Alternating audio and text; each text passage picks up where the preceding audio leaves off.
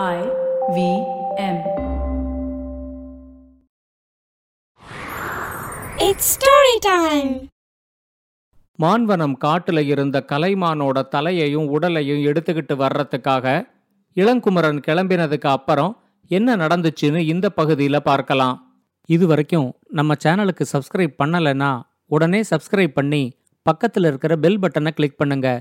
இந்த கதைகளை இப்போ நீங்கள் ஸ்டோரி டைம் தமிழ் யூடியூப் சேனல்லையும் ஐவிஎம் பாட்காஸ்ட் ஆப்லையும் மற்ற ஆடியோ தளங்களிலும் கேட்கலாம். ஸ்டோரி டைம் தமிழ் சேனலுக்காக உங்களுடன் ரவிசங்கர் பாலச்சந்திரன். ஒரு சின்ன விளம்பர இடைவேளைக்கு பிறகு கதையை கேட்கலாம்.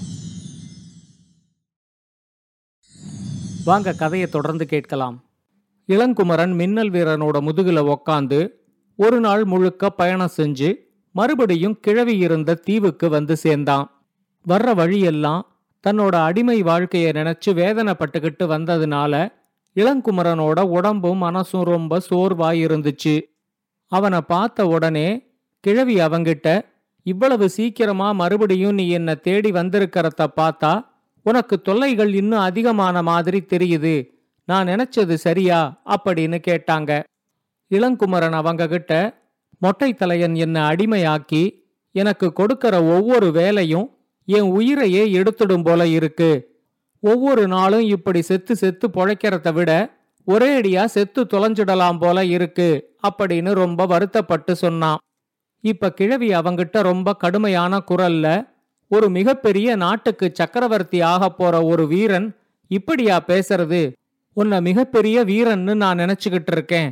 நீ கோழை மாதிரி பேசுறத இதோட நிறுத்திடு. என்னோட குடிசையில போய் இன்னைக்கு ஓய்வெடு. உனக்கு என்ன பிரச்சனை வந்திருக்கு, அதை எப்படி தீர்த்து வைக்கிறதுன்னு எனக்கு தெரியும்.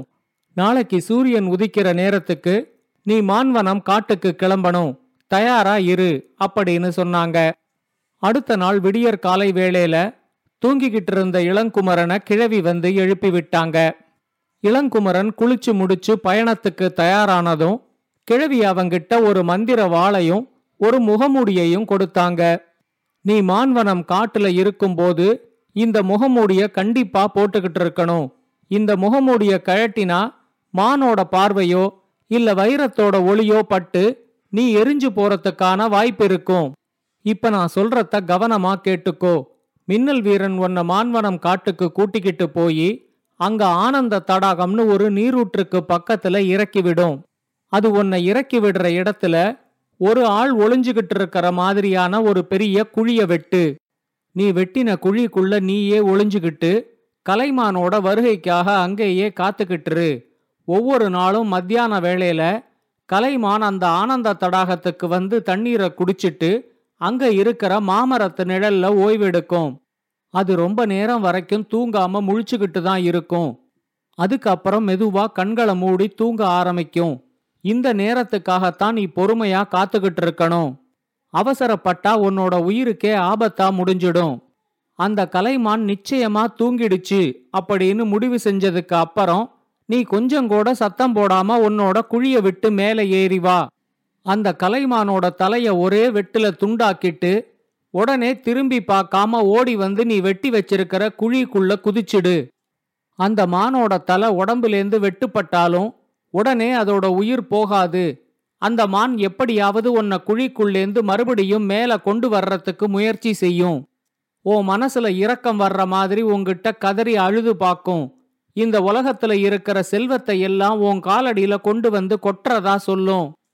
ஆனா இதுக்கெல்லாம் மயங்கி நீ குழிய விட்டு வெளியே வந்தா உடனே அதோட பார்வை பட்டு உன்னோட உடம்பு கருகி போயிடும். நீ இறந்து போன அடுத்த நிமிஷமே மானோட தலையும் உடலும் ஒட்டிக்கிட்டு மறுபடியும் அதுக்கு உயிர் வந்துடும். சூரியன் மறைஞ்சதுக்கு அப்புறம்தான் அந்த மானோட உயிர் போகும். அது வரைக்கும் நீ பதுங்கி இருக்கிற குழிய விட்டு வெளியே வரவே கூடாது. நல்லா இருட்டினதுக்கு அப்புறமா தைரியமா அந்த மான் கிட்டப்போ. அது கண்டிப்பா இறந்து போயிருக்கும். அதோட தலையையும் தோலையும் எடுத்துக்கிட்டு நீ மகேந்திரபுரி நாட்டுக்கு போய் சேரு. மறுபடியும் நாம சந்திக்கிறதுக்கு வாய்ப்பிருந்தா சந்திப்போம் அப்படின்னு சொன்னாங்க. இளங்குமரன் கிழவிக்கு நன்றி சொல்லிட்டு மின்னல் வீரன் மேல ஏறி உக்காந்து மான்வனம் காட்டுக்கு கிளம்பினான். கிழவி சொன்ன மாதிரியே ஆனந்த தடாகத்துக்கு பக்கத்துல ஒரு பெரிய குழிய வெட்டி அதுக்குள்ள ஒளிஞ்சுகிட்டு அவன் உக்காந்துகிட்டு இருந்தான். அவனோட பார்வை முழுக்க ஆனந்த தடாகத்து மேலேயே இருந்துச்சு. மத்தியானம் ஒரு மணிக்கு மேல அந்த கலைமான் ஆனந்த தடாகத்துக்கு வந்து வேண்டிய அளவுக்கு தண்ணீரை குடிச்சிட்டு அங்க பக்கத்துல இருந்த மாமரத்தடியில போய் படுத்து ஓய்வெடுக்க ஆரம்பிச்சுது. அது நல்லா தூங்கறதுக்காக காத்துக்கிட்டு இருந்து அது தூங்கினதுக்கு அப்புறம் கிழவி சொன்ன மாதிரியே மந்திரவாளை எடுத்துக்கிட்டு போய் ஒரே வெட்டுல அந்த மானோட தலைய ரெண்டு துண்டாக்கிட்டு திரும்பி பார்க்காம ஓடி வந்து குழிக்குள்ள குதிச்சிட்டான். அந்த மானும் அவங்கிட்ட அழுது பார்த்துச்சு, கதறி பார்த்துச்சு, அவனுக்கு என்னெல்லாமோ கொடுக்கறதா ஆசை காட்டி பார்த்துச்சு. ஆனா எதுக்குமே இளங்குமரன் பதிலே சொல்லாம குழிக்குள்ளேயே உக்காந்துகிட்டு இருந்தான். சூரியன் மறைஞ்சு நல்லா இருட்டினதுக்கு அப்புறம் அவன் குழிக்குள்ளேந்து மெதுவா வந்து பார்த்தப்போ கலைமான் அங்க இறந்து போய் கிடந்துச்சு. அதோட தலையையும் தோலையும் எடுத்துக்கிட்டு இளங்குமரன் மின்னல் வீரன் மேல உக்காந்து மறுபடியும் மகேந்திரபுரிக்கு கிளம்பினான். மின்னல் வீரன் இந்த தடவை பறக்காம தரை வழியாவே பயணம் செய்ய ஆரம்பிச்சுது.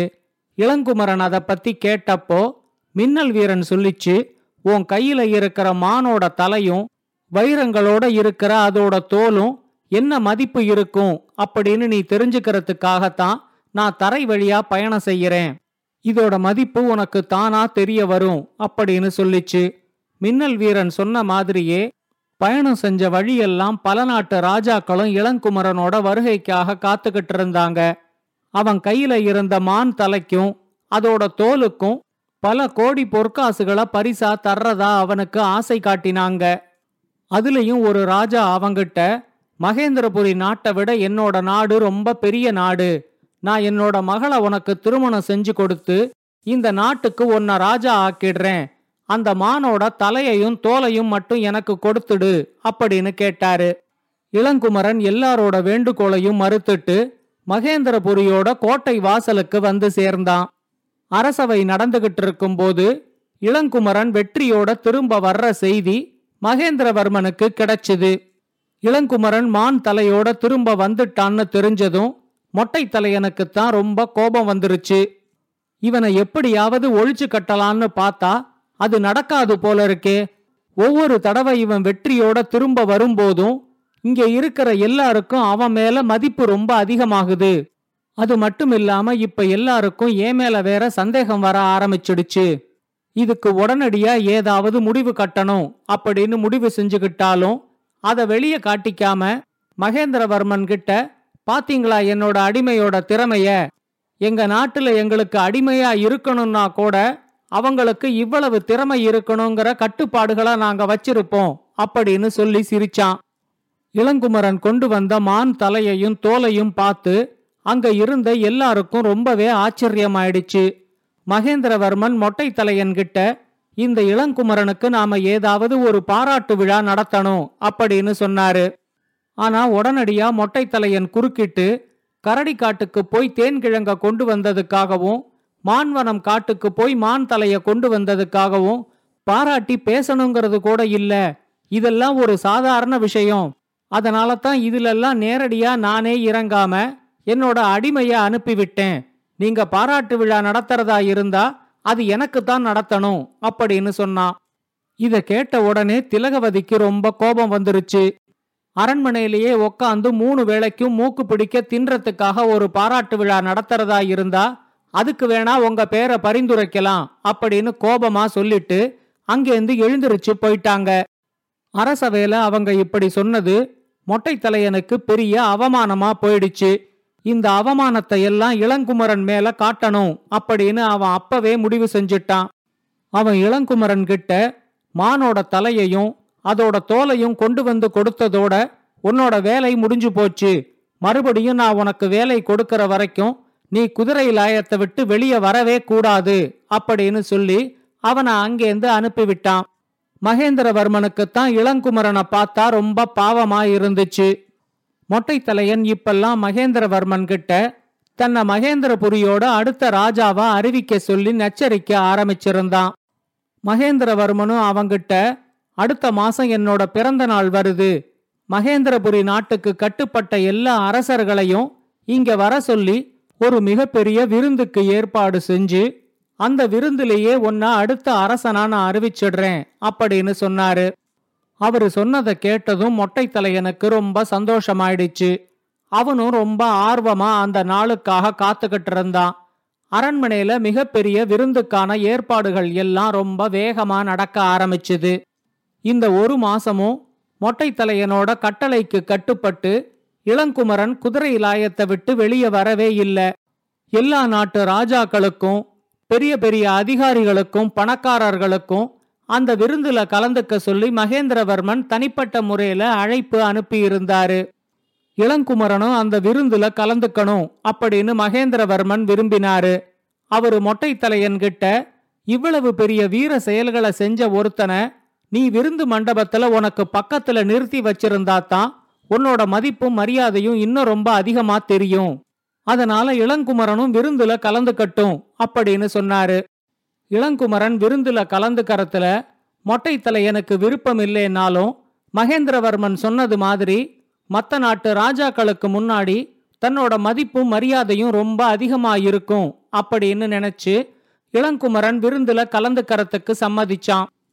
அவன் இளங்குமரனை வர சொல்லி, விருந்து நடக்கிறப்போ நீ எனக்கு பின்னாடி குனிஞ்ச தலை நிமிராம நிக்கணும், அங்க வந்த யாரையும் வேடிக்கை பார்க்க கூடாது, நான் உனக்கு என்ன வேலை கொடுக்கறேனோ அதை செய்யறதுக்காக மட்டுமே நீ காத்துக்கிட்டு இருக்கணும், அதிக பிரசங்கித்தனமா ஏதாவது செஞ்சா விருந்து மண்டபம்னு கூட பார்க்க மாட்டேன், உன் தலைய வெட்டி தள்ளிடுவேன் அப்படின்னு சொன்னான். மகேந்திரவர்மனோட அழைப்பை ஏத்துக்கிட்டு எல்லா நாட்டு ராஜாக்களுமே விருந்துல கலந்துக்கிறதுக்காக வந்திருந்தாங்க. விருந்து மண்டபத்துல இருநூறுக்கும் மேற்பட்ட விருந்தினர்கள் இருந்தாங்க. மொட்டை தலையனா அடுத்த சக்கரவர்த்தியா அறிவிக்க போற விழாங்கிறதுனால மகேந்திரவர்மனே பார்த்து பார்த்து எல்லா ஏற்பாடுகளையும் செஞ்சிருந்தாரு. அங்க வந்திருந்த விருந்தினர்கள் யாரும் இதுவரைக்கும் தேன்கிழங்கு பானத்தை குடிச்சதே இல்லைங்கிறதுனால விருந்தோட முடிவுல எல்லாருக்கும் தேன்கிழங்கு பானத்தை கொடுத்து அதோட பெருமையை பத்தி சொல்லணும் அப்படின்னு மகேந்திரவர்மன் நினைச்சுக்கிட்டு இருந்தாரு. மகேந்திரவர்மனும் மொட்டை தலையனும் அங்க வந்திருந்த எல்லா விருந்தினர்களும் விருந்துக்கு தயாரானப்போ அந்த விருந்து மண்டபத்துக்கு எங்கேந்தோ ஒரு அழகான பறவை பறந்து வந்துச்சு. இதுவரைக்கும் யாருமே பார்த்திருக்காத மாதிரி அந்த பறவை பார்க்கறதுக்கே ரொம்ப வினோதமா இருந்துச்சு. எல்லா விருந்தினர்களும் இப்ப அந்த பறவையையே பார்த்துக்கிட்டு இருந்தாங்க. அது விருந்து மண்டபம் முழுக்க பறந்து அங்க தயார் செஞ்சு வச்சிருந்த எல்லா உணவு வகைகளையும் ஒரு தடவை பார்த்துச்சு. அதுக்கு அப்புறம் மகேந்திரவர்மன் ரொம்ப அதிர்ச்சி அடைகிற மாதிரி, இதெல்லாம் ஒரு விருந்தா அப்படின்னு கேட்டு கேலி செய்யற மாதிரி அவரை பார்த்து சிரிச்சுது. இந்த கதையோட தொடர்ச்சியை அடுத்த பகுதியில் கேட்கலாம். இந்த கதையை பற்றின உங்களோட கருத்துக்களை ஸ்டோரி டைம் தமிழ் யூடியூப் சேனல்லையும் பாட்காஸ்ட்லையும் பின்னூட்டத்தில் கமெண்ட்ஸாக பதிவு பண்ணுங்க. இது மாதிரி பல பாட்காஸ்டுகளை கேட்க ஐவிஎம் பாட்காஸ்ட் டாட் காம் இணையதளத்துக்கு வாங்க, இல்லை ஐவிஎம் பாட்காஸ்ட் ஆப்பை டவுன்லோட் பண்ணுங்கள்.